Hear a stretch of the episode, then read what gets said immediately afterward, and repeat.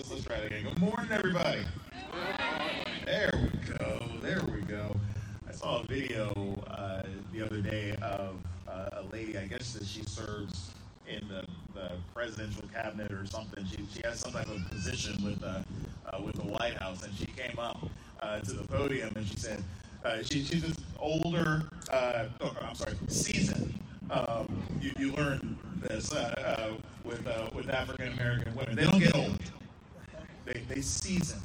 And, uh, and and here she came up and she said, "Good afternoon," and nobody said anything. She was talking to, I guess, the press. Good afternoon. No one said anything. Then she just kind of looked again and said, "Good afternoon." And everybody, you just heard everyone, "Good, good afternoon. Good afternoon. Good afternoon." She was like, "Yeah, I was just wondering if I was in a room all by myself here." And so, uh, anybody who who knows, you know, a mama or a grandmama uh, you know that when they say it the second time, everybody, oh, good afternoon. All right, so good morning, everyone.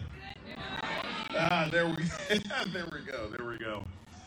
Well, let's turn our Bibles to Nehemiah chapter 8. Nehemiah chapter 8 is where we are today.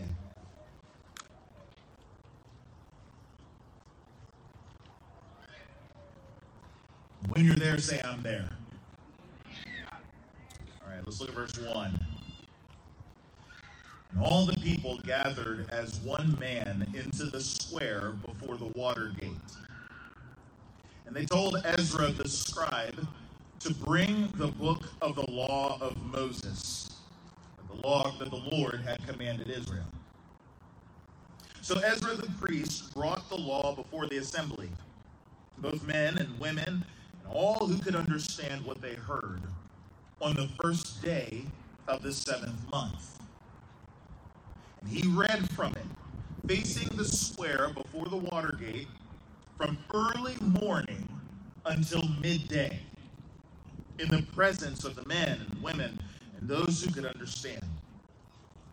The ears of all the people were attentive to the book of the law. Ezra the scribe stood on a wooden platform that had ma- uh, they had made for the purpose. And beside him stood Mattithiah, Shema, Anaiah, Uriah, Hilkiah, Maaseiah on his right hand, and Pedaiah, Mishael, Malchiah, Hashum, Hashbaddanah, Zechariah, and Meshullam on his left hand.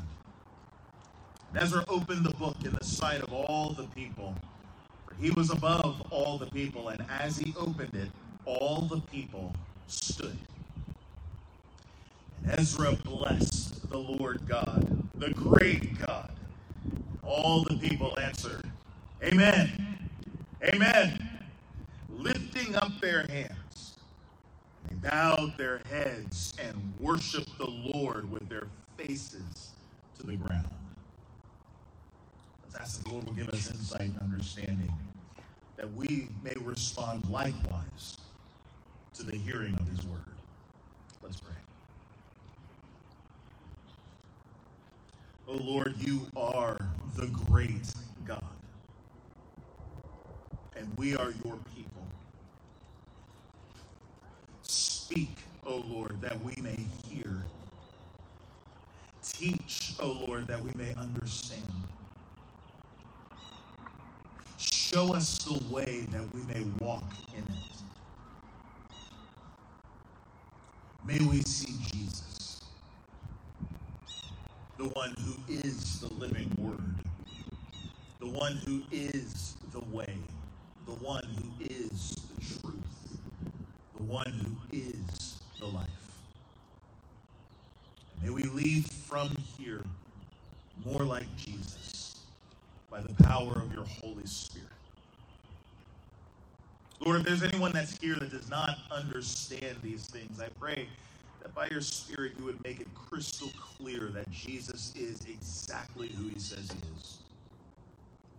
And may they turn from their sin and turn to him, entrusting him with their lives, that they too may be saved, and that they may be numbered among the people. We ask big things because you're a big God. You're able to do exceeding abundantly above all that we could ask or think. So have your way among us. Be glorified O great God, our Father. We pray in Jesus' name. Amen. So, where do we go from here? In chapter 1, Nehemiah uh, got word that the, the city was in ruins, the city of Jerusalem, his home country, his home capital, was in ruins. Uh, sure, the temple was uh, about built by that time, but but the but the walls were still in pieces. The remains of life when Babylon invaded and destroyed the city.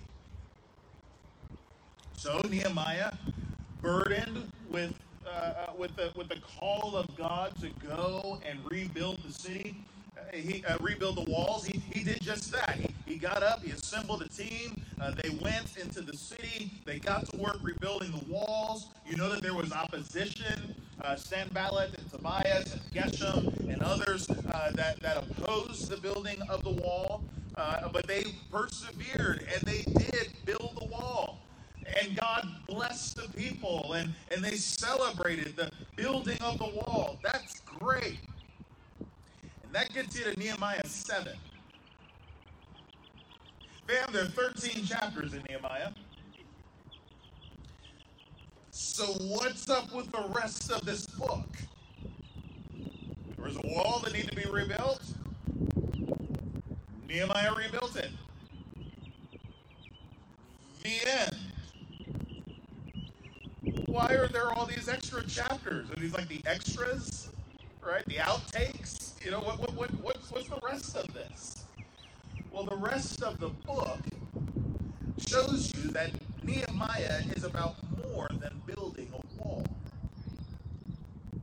Nehemiah is about more than the rebuilding of the infrastructure. Nehemiah is also about the rebuilding of a people. Catch that? As one preacher said, Nehemiah is about the construction, but Nehemiah is now shifting from being about construction to being about instruction. Think about this. If we're going to put together a people, God's people, think about what we need in order to do that. Well, sure, we need some infrastructure, right? I know that there are some folks who say, well, we're going to be the people of God in Raleigh. Okay, where are you going to meet? Me. We, we don't do that. that, that that's stuff, right? We, we, we don't do all that stuff. We're not about structures. We're about free flowing. And so, you know, we'll just kind of show up every once in a while and we'll do, well, you're not going to be a church for long, right?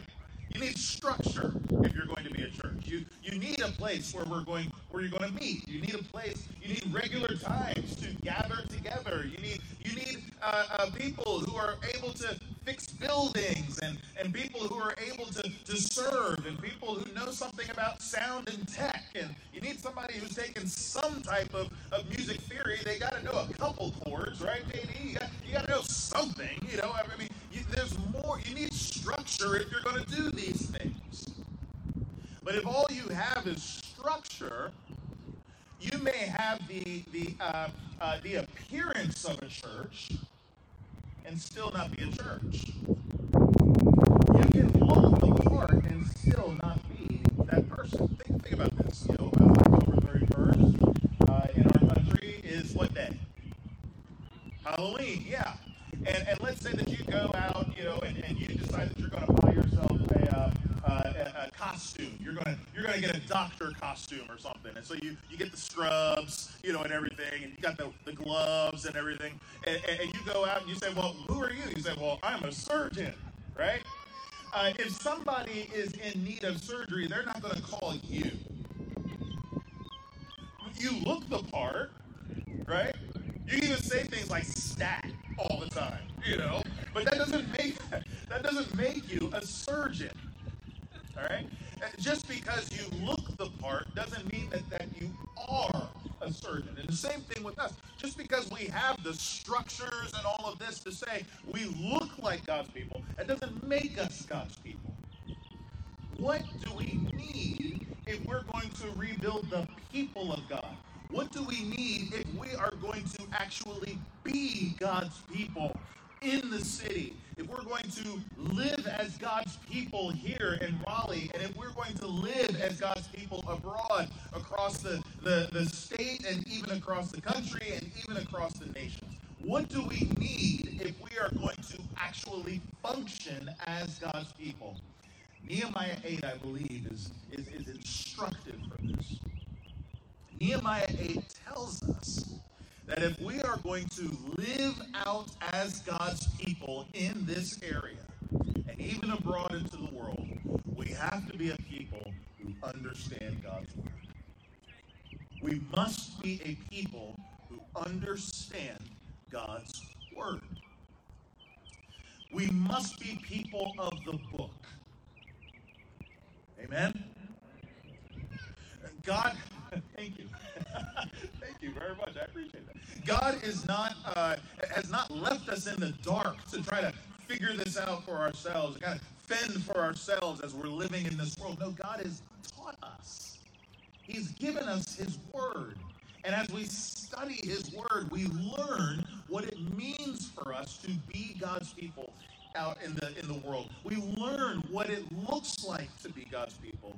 We learn how to live together and how to live out in the uh, among the nations and among the peoples. And so, how do we do that? What does it look like if we understand God's word?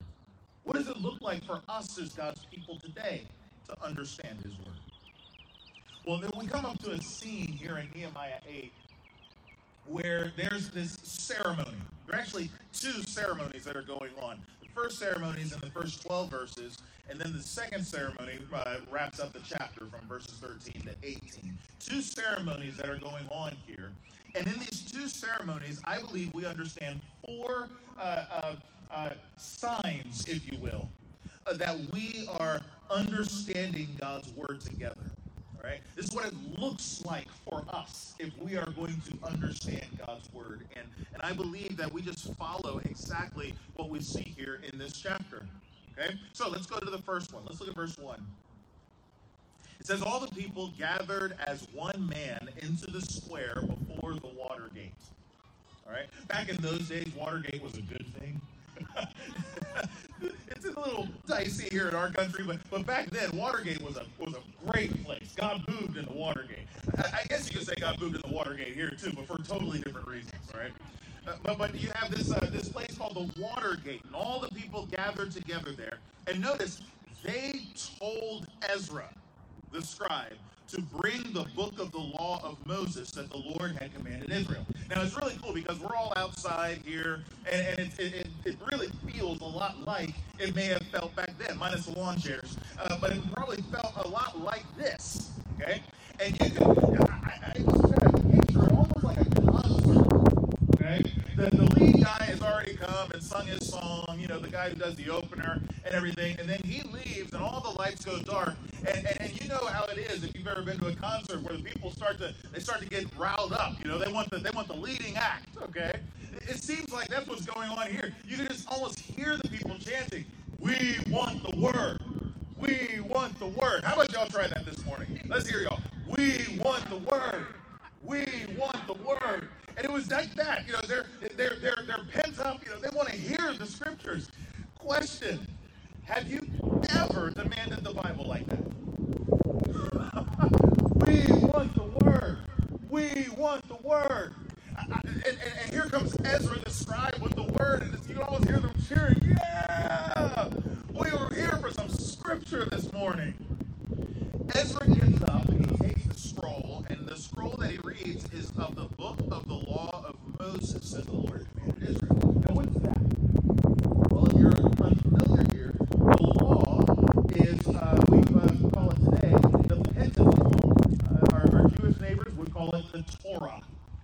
which means more than law. It's, it's not just the law, kind of like our constitution, but, but it was the guide, it was the instruction that God had given for his people so that they would live out uh, his, his ways and, and follow his, his paths as they, as they lived as his people among the nations. And so, so this is the word. And, and so Ezra comes out with the scroll of the law.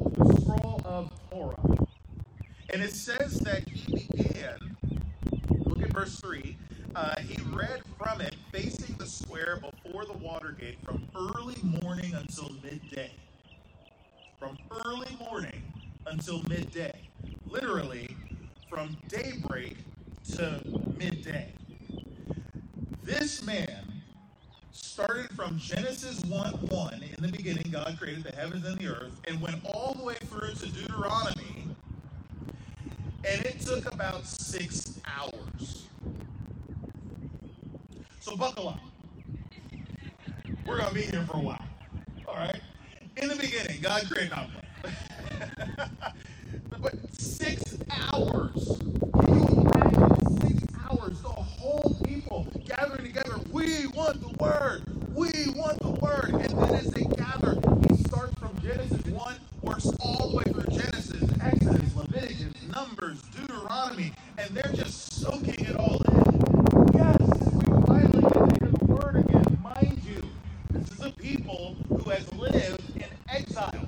Okay? They live in a foreign land where they do not have the opportunity to gather together. They do not have the opportunity to worship the Lord as one people. They do not have the opportunity to hear the word together. And now, finally, they're able to hear the scriptures read over themselves. And they are just absolutely elated that finally, once again, they can hear God speak oh, to God's people in God's land. Question When do we hear the word of God spoken to us as a people?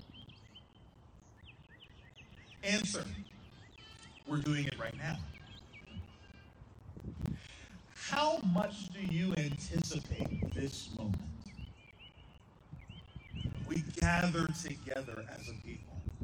We hear the word of God. Do you come in on Sunday? Sit down in your lawn chair or inside in the building or, or even at home on, on, on Zoom and do you, do you sit there and say, We want the word? We want the word. Uh, do you go through Monday through Saturday and, and, and, largely you may hear the word on your own, you may have your Bible app, you may have your Bible book, you may be taking notes and things like that, but there's something that you long for, for all of us to gather together and hear the word of God as a people. Do you long for those moments? We want the word. We want the word. For six hours, I don't hear anywhere in the text that anybody complained. Because this is what they've been waiting for to hear God speak to us as a people. So, what happened as a result? They want to understand the word and, and so on. Ezra's reading the word, and it says, look at this uh, in verse 5 Ezra opened the book in the sight of all the people for he was above all the people, and as he opened it, all the people stood. Periodically, you'll hear people say, "Let's stand for the reading of the scriptures," and people stand and read the, uh, and hear the scriptures read. It's probably because of this passage right here. And Notice Ezra blessed the Lord, the great God, and all the people answered. What do they say? Oh, they sound better than that. Come on, come on, come on. What do they say?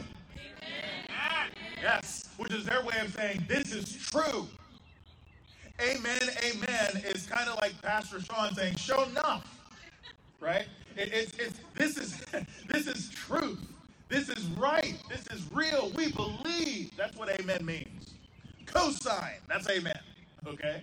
And, and, and, so they're saying, Amen, amen. And they lift up their hands and then they bow their heads and worship the Lord with their faces to the ground. Notice there's a whole lot of movement going on here. Okay?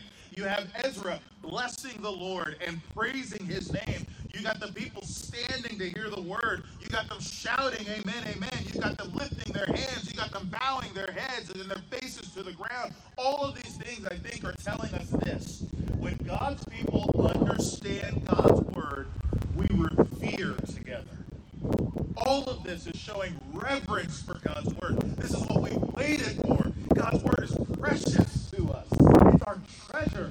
It's our it's our our, our balm. It's, it's it's the water that we needed in the desert. We hear all these voices all over the place. Can somebody agree with me on that one? All these voices saying all these different things, and just to hear the voice of our sweet Savior once again to hear God's speak to us, to be reminded once again of the light to our path, to know once again that God is alive and well, and God speaks, and He sees us, and He knows us, and He hasn't abandoned us. When you have that confidence, you hear God speaking, you revere Him. You revere Him. You may want to stand up when you hear the Word of God. You may want to shout Amen when you hear the Word of God. You may want to lift your hands when you hear the Word of God. You may want to bow your face to the ground all is at play when God speaks. But whatever you better do, whatever you do, you better respond. We revere God's word. I know there may be some of you who are here today and you say, it's just a book. I mean, I don't do this for Harry Potter. You know why? Why? Why are y'all? We, y'all care so much about a book? Uh, please understand the words that are on these pages are precious to us because we know the mouth that spoke these words. We know the God of the. And you say, how do you know a God uh, who's writing here hundreds of years, thousands of years ago? What, what are you talking? Oh, because this God has spoken to us today. This God is the same God who saw us in our deepest need, and He spoke a word to raise our dead souls to life. This is the God, when we cried out to Him, He's the one who heard our cry and He answered us. This is the God who provided for us when we didn't have any idea where our, our next meal was going to come from or where our next paycheck was going to come from. He was the one who saved our lives when we didn't know if we were going to make it off of the operating table. This is the God who spoke back then, and He is the God who is with us today. And so we care deeply about this word because this is a word that reminds us that the God back then is the same God today.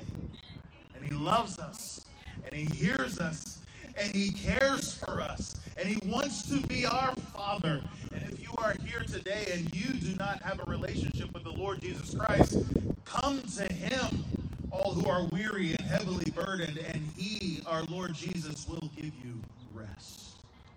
We revere this book. We revere what God says.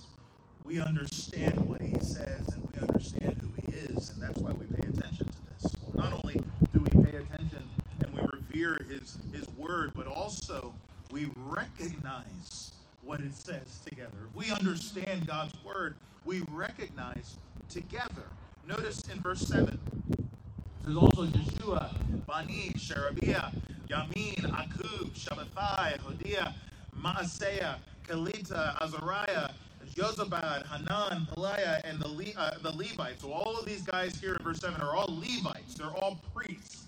Okay, they're from the priestly uh, tribe, uh, uh the, the sons of Levi. And notice, as Ezra is going and he's uh, reading the law, they, they kind of break up into small groups, okay? And so you've got all these Levites that are going around throughout the crowd and they're saying, you know what he means, right? This is what it means. Okay, this, this is what he's saying here. It says that they help the people to understand the law while the people remain in their places. Now, there's some people that uh, that translate that uh, help them to understand the law. And, and, and later on in verse 8, it says they read from the book, from the law of God clearly, and gave the sense so that the people understood the reading. There's some people that say, well, what they're doing is they're translating the Bible from Hebrew to Aramaic. I, I actually think it's something different here. Uh, the word, therefore, gave the sense, it, it has the idea of dividing or, or separating or things like that. So I honestly think that what they're doing here is common to what we would say today. They broke it down. Okay? So so here they are, they're reading the law, and, and as they're reading the law, the Levites are going, okay, hold on, hold on, hold on. Y'all don't understand. y'all, y'all, y'all missed that part. And so they're going to go over through the crowd and say, you know what this means is this. Let, let, let, let me break it down for you, okay? And as they're breaking it down uh, for the people, it says in verse 8, so that the people understood the reading. They understood it. I, I, didn't mention this before, but I, I, think I need to mention this here. Do you notice that everything that's going on is going on collectively? Did you, did you catch that? You can revere God's word all by yourself.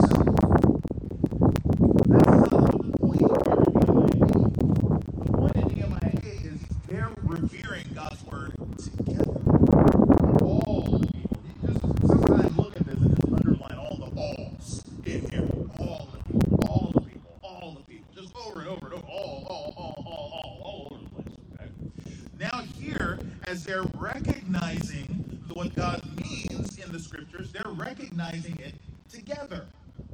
Okay? It's not enough for you to know what God said. It's not enough for you to understand it. We are the people of God. And if we, the people of God, are going to move forward for the glory of God, we got to be on the same page on what God requires of us. Amen? And so if you see someone who is who's having a bit of a hard time understanding the scriptures or things like that, hey, maybe God has shown that to you so that you can be the one to come alongside and say, hey, let's walk through this together. Question Do you have someone or some group where you can understand the word together? One of the things that I love uh, being a, a professor over at Southeastern that uh, I have these, these students that will come regularly to, over to my office and so on.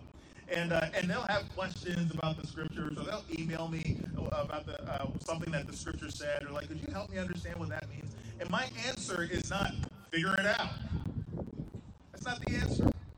It's an opportunity for me to have community and to say, hey, how about this? Uh, over right around the corner from our uh, from our campus is this little coffee shop called Black and White, and I say, hey, why don't we go over to Black and White and uh, and and we'll just you know get some coffee and everything, and let's just talk over the word. Here we are talking, and what's really cool is there are things that I thought I understood about the scriptures, that I hear them, and I'm going, wait a second, you're actually saying something different. I never thought about that before. Let me look at the scriptures again and let's let's work through that. And things that I've seen that I say, hey, did you know the scripture said this? And they, they do that. Pastor Sean and I, we've done that before. We've gone over to um, uh, uh, to Chipotle and everything. Apparently, we have this common affinity for Chipotle. And, uh, and, and we're there, and he was saying some things, and I was like, "Man, that's really cool." And, I, am saying things to him, and he's like, "Wow, that's pretty cool." And it was really, it was really fun, just getting together and gathering over the Word, gathering over the Scriptures. Do you do this in your home with your family? Say, hey, let's understand the scriptures together. You do this with your church family. Hey, let's understand the scriptures together. See? If we're going to understand God's word, we need to recognize what it says together. If we're going to move forward as the people of God for the glory of God. Well, notice what happens in the text. Verse 9 Nehemiah, who was the governor, and Ezra, the priest, and the scribe, and the Levites who taught the people, said to all the people, This day is holy to the Lord your God. Do not mourn or weep. For all the people wept as they heard the words of the law. Hmm. You can imagine something like that would happen, right? Six hours of hearing the, the word, and I'm, I'm guessing they're not crying because it was six hours. but, but it was six hours of, of hearing the law. So as they're hearing the law, they're hearing the commands of God, just one after another, after another, after another. And perhaps as they're hearing the scriptures read and they're hearing these commands over and over and over again, one after another, after another, after a while they're starting to get overwhelmed of uh, over what God requires of them. And they're hearing this, and perhaps their mind went backwards as they're standing there in Jerusalem and they're looking over this newly built wall. But I could just imagine that there's still parts of the city that are in ruins. And, they're looking at all of this, and perhaps after hearing these commands over and over and over again, they're reminded it was our sin. We are the reason that this city was destroyed. It was our sin that ruined our lives. It was our sin that ruined our city. It was our sin that brought us to the place that we are right now. But perhaps it also had, uh, as they're hearing the law, they're they're listening to this and they're thinking, how in the world are we going to be different from our forefathers and our ancestors? It just seems like this same law that they broke is the law that we're going to break too because we're the same people. We are disobedient. We have hearts that, that are eagerly run astray. We, we have flesh that, that constantly uh, uh, fights against the Holy Spirit. We are people who are constantly finding ourselves in the muck and the mire of our sin. How in the world are we going to be different? And I, you see it here. They started to weep. They started to cry. Like this was hopeless. There's no way that we're going to do this. The city's going to be destroyed again, and it's all our fault because we can't do this. Here Nehemiah goes to them and he says, Hey, hey, hey, hey, don't cry. Don't cry.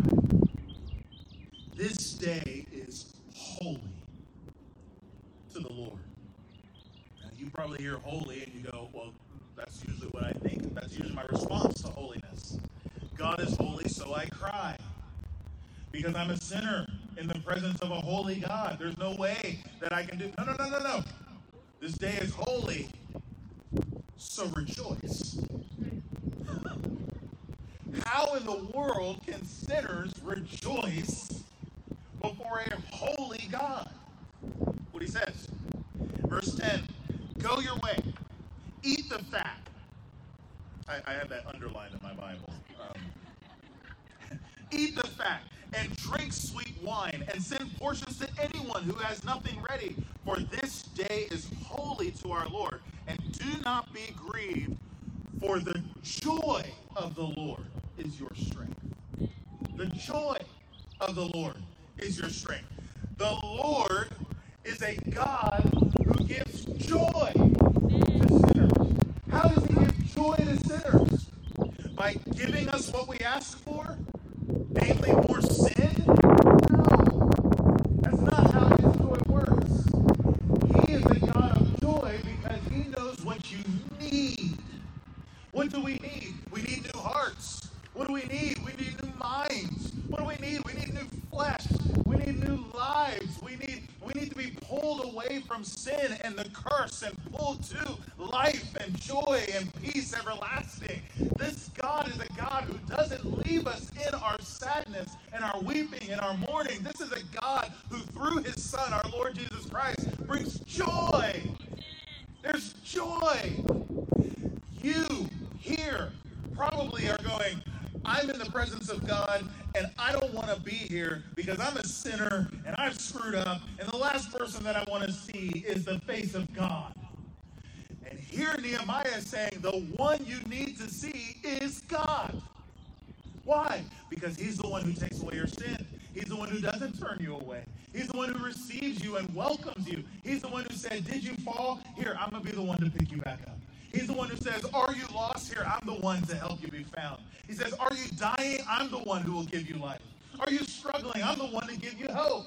God is the one who is not uh, uh, uh, against you, but through Jesus Christ, He's the one who's for you. And your sin did not make Him against you again. You don't go back to zero. No, you have all of the blessing of God in Christ for you every single day, and that will never change. Never, ever change. So as you hear the law, as they heard the law, I can just imagine that there's a hope that's starting to build in them. Because built in the law are little hints and little glimpses that say, hey, there's something better coming. Oh, this law is a burden to us and it hurts us because we're aware of our unrighteousness over and over again. And it's just a mirror to show us how bad we are. Oh, that's true. But there is one who came to fulfill the law. Here's one who perfectly obeyed God's law and then laid down his life as a sacrifice for all of us who have failed to obey God's law. And through his righteousness, we are made righteous. And so I can see them being hope, uh, being filled with hope as they hear of the sacrifices that they gave over and over again. And maybe some of them there said, you know what? These sacrifices can't possibly be the end. We can't do this year after year after year after year. And they'd be right to think that way because there's a once for all sacrifice who was coming, who would lay down his life so that there would never ever be a sacrifice again.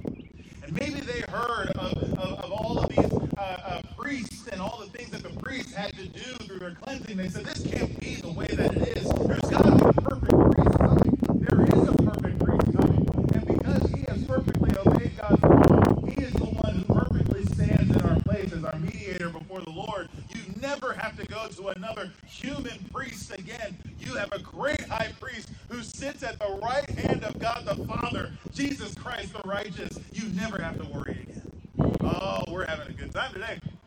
Jesus is the one that gives us the joy that we have. So when we understand God's word, we rejoice together. We revere together. We recognize together. We rejoice together. Then notice, last one, uh, verse 13. They all ate and they drank. Verse 12 tells us they made great rejoicing because they understood the words that were declared to them. And then came the next day. Oh, that was one day. that was one day. So now day two. All right. It says on the second day, the heads of fathers' houses all of all the people with the priests and the Levites, they came together to Ezra the scribe in order to study the words of the law. So this is day two. So some of them, uh, uh, most of the people went home. They didn't come back. Just the heads of the of the households and so on. They came in verse 13. And they were listening to the law. And verse 14, when they found it written in the law that the Lord had commanded by Moses, that the people of Israel should dwell in booths all right, little huts, all right, during the feast of the seventh month, and that they should proclaim it and publish it in all their towns and in Jerusalem. Go out to the hills and bring branches of olive, wild olive, myrtle, palm, other leafy uh, uh, trees to make booths, as it is written. So the people went out and brought them and made booths for themselves, each on the roof and in their courts and in the courts of the house of God and in the uh, square of the at the water gate and uh, in the square of the gate of Ephraim. Okay, what, what what's going on here? All right. Well, there was an ancient festival that they celebrated. It was in the law called the Feast of Booths or the Feast of Tabernacles. Okay. Uh, you find this in the book of Leviticus. Uh, I believe Leviticus uh, 23 is one of the passages there that gives you a little bit of an insight in that. What, here's what this was. Very simply, was this they would all gather in uh, tents. They'd go grab branches and things like that. And they would all uh, set up for themselves tents and little huts and so on. And they would live in those huts for a few days.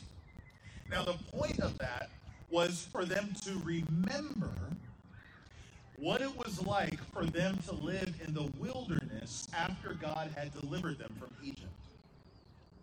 So it's a reenactment, if you will. We got Civil War reenactments and all these different things. They had living in the wilderness reenactments. Okay, it was called the Feast of Tabernacles. They gathered together in these little huts and they would remember that their ancestors, when God delivered them from Egypt, made them live in the wilderness and they just made do with what they had. They had tents, they made all these different things, and now they are reenacting cool. It says in the uh, all the assembly made these booths. Um, in verse 17, uh, they made booths and lived in the booths. For from the days of Jeshua, that's Joshua, the son of Nun, to that day, the people of Israel had not done so. It's not that they didn't fellowship, they didn't have this festival. It's probably that they just didn't make the huts. They just thought that was weird. They're like, I got a house. so why or would I do that? But they're like, no, no, no, you gotta live in the hut. You gotta live in these little booths here.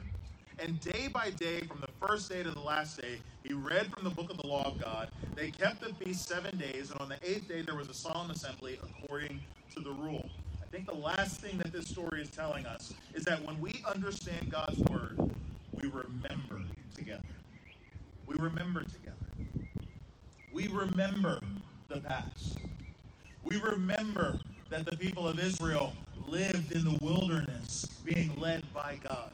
We remember that they were in captivity in Egypt, and God, by His grace, rescued them with His mighty hand and an outstretched arm. And they were able to live for 40 years in the wilderness. They lived in huts. It wasn't the best and all that, but they made it by God's grace.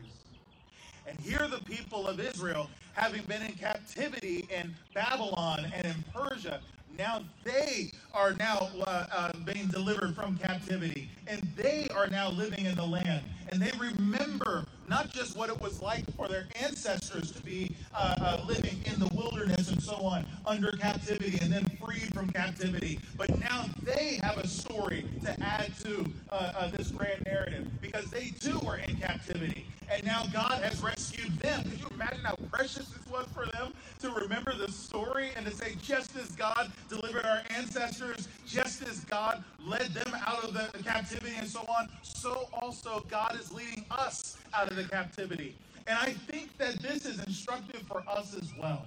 Because when we read the story of Scripture, we see generations upon generations of people who find themselves, because of their sin, because of their fallenness, living in captivity. And just as God delivered them, guess what? We're the next chapter in the story. Because we too, with our sin, have lived in captivity. And we can hear that and say, I got a story to add. I got a chapter in this because we have found ourselves in captivity to sin, in captivity to the curse of death, in captivity to a fallen world, and all of this. And God, in His grace, through our Lord Jesus Christ, has delivered us from captivity so that we too now are able to live in the freedom of His grace. Uh, but just as they remember how it was back then, I think that there's also a remembering of what is to come. Because why in the world would they live in this land and, and, and have to remember what it was like to live in huts. Except, I think, that even though they have a house, and even though they've got property, and even though they live in a land that is theirs and all of that, they're still living in a hut. Why? This is not their home. And the same thing for us. We live in homes. We live in subdivisions. We live in cul-de-sacs. We live in suburbs. We live in apartments. We live in, uh, in, in all these places here. And we have a country that is ours. And we've got a land that is ours. And God in His grace has given us uh, varying levels of success and prosperity here. But we've got to remember, just as the people in Nehemiah's day had to remember, and just as the people all the way back in the Exodus had to remember, this is not our home. There's a better home, a lasting one that is waiting for us. Right now, we've got to keep the mindset this is a great place to be, but this is a hut. And it certainly is a hut compared to what we're about to receive in the kingdom of Lord Jesus Christ at his return. Amen? So we remember. We remember. And we live out our days knowing where we've come from. We live out our days knowing where we're heading by God's grace. So when we understand God's word, we revere together. This is the word of our holy God. You may stand, you may lift your hands, you may say amen, you may fall on your face to the ground, or whatever you do, revere this word. This is the word of God. So let's search it together. Try to understand it Let's hold each other accountable to it together for His glory. This is the Word of God. Rejoice in it. Don't wallow in your sin. Don't wallow in the bad news. Relish the good news because our God has been good to us through our Lord Jesus Christ, and His grace is indeed everlasting. This is the Word of God. So let us remember who we are because God has spoken and God has told us who we are. We are his children, whom he has brought out of Egypt, out of the house of slavery. We are his people headed to the promised land. We are his people who, will, who he will gather from every tribe and every people and every language. We are his people who will one day be together, not just in this little small group that we call Treasuring Christ Church, but one day all of us from all nations will gather together. And on that day, we will say, We want the Word, we want the Word. And who will show up but the living Word Himself? Our Lord Jesus Christ in all of His glory and all His radiance and all His splendor. And we will learn from Him, and we will hear from Him, and we will worship Him forever and ever and ever in that great land. My prayer for you is that you and I would come together around the Word. That we would be moved by it, shaped by it, sent out that we, by the grace of our Lord, would bring more and more people in. That they may get in on this understand God's word so that we together would be the people for the glory of God here in Raleigh and beyond. Amen. Let's pray.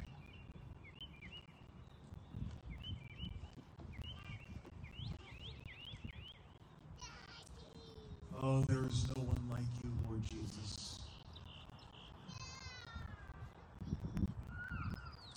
Father, I pray that you would help us to, to hear your word